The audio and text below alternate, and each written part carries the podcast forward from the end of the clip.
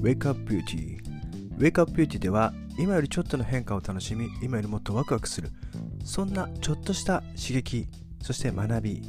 笑いなどをご紹介していきたいと思います。今日ご紹介していくのはちょっと笑える話をご紹介していきます。そしてその笑いから僕が思い出した過去の経験とどう紐づいたのかということをですねご紹介していきたいなと思ってます。先日私がサロンワークしてた時にですねまあお客様をシャンプーしてで上げてきたわけですよ。そしてお客様を仕上げてる途中にあるスタイリストがなんか急いで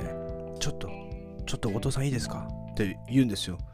えなんか俺怒られるのかなっていうような感覚でちょちょっといいからいいからって言ってあのバックヤードにちょっと呼ばれたんですけどもそしたらなんと「後藤さんジャケット裏側です」って言われちゃったんですよ。これやばいっすよね。これどういうことかっていうと僕がまあ、たまにシャンプーに行くんですけどもシャンプーしてる時にジャケットってすごくこう邪魔になるわけですよ。袖がすごく濡れるので。だからジャケットが汚れないように裏返しにして置いてたわけですよね。でシャンプーしてあげた時に見ないでそのまま来たらなんとタグがですね表側に出ててそれで僕は気づかずに1人のお客様を肩マッサージしてブローして仕上げている時にそれを言われたと。いやこれめちゃくちゃ恥ずかしかったですね。なんか40代にもなってジャケット表と裏逆に着てるってちょっと恥ずかしいですよね。そういう経験って皆さんないですよねあんまりね。これ僕ね小学校の時よくやってたんですよ。小学校の時って短パンと半袖で裸足で行くような活発な男の子だったんですよね。で白い体操着みたいな短パンをですね学校に行くとよく前と後ろ逆に履いてるんですよ。だからポケットが右後ろにあるのになぜか僕の左前にポケットがあるんですよ。でそれを見た友達がですねいや前後ろ後藤くんっていう風にしてすげえからかわれるんですよ。これが月にね4回ぐらいやってたんですよね。45回。これ本当にねなんで俺は前と後ろ逆に履くのかちょっと分かんないぐらいアホな子でしたね。でその時のあだ名が前後ろ後藤くんって言われてたんですけどよくあの給食の時とか放送部からなんか放送が流れたりするんですよね。でその時に、まあ、僕たちご飯食べてよくサッカーに行ったんですけども、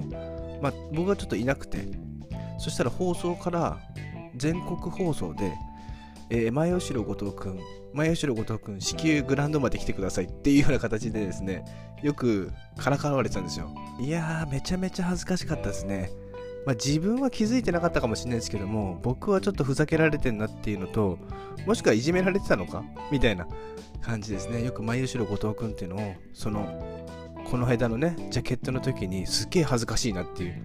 あの時と同じ記憶が蘇ってきたみたいな。そんなですねちょっと笑えるエピソードをですねたまには配信してもいいんじゃないかと。いうことでまあ僕の気づきですね。まあ笑いということでちょっとご紹介させていただきました。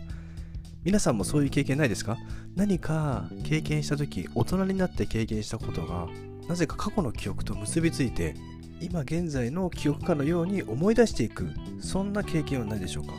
でまた僕小学校の時にその前後ろ後藤君と言われた時は正直まあちょっといじめられたような感じだったんですよね。だからいい記憶ではなかったんですよ。僕の中では。なんか人からいろんなことを言われバカにされてる。いつも何かにつけて笑い物にされるそんなキャラだったんですよね。5年生6年生ぐらいまでの時に。でその時って自分がなんかちょっとこうあんまりいい記憶じゃないなと思ってたんですけどでもその過去の嫌だった記憶笑われてた記憶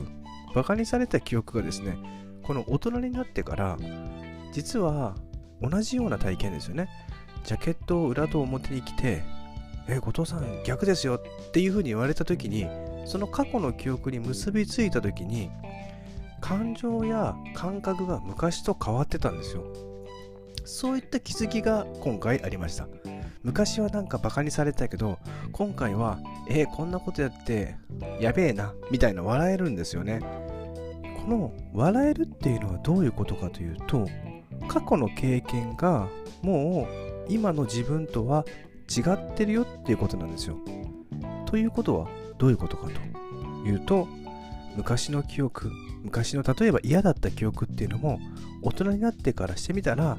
笑いとなる記憶に変わっていると書き換えられるよっていうことなんですよね。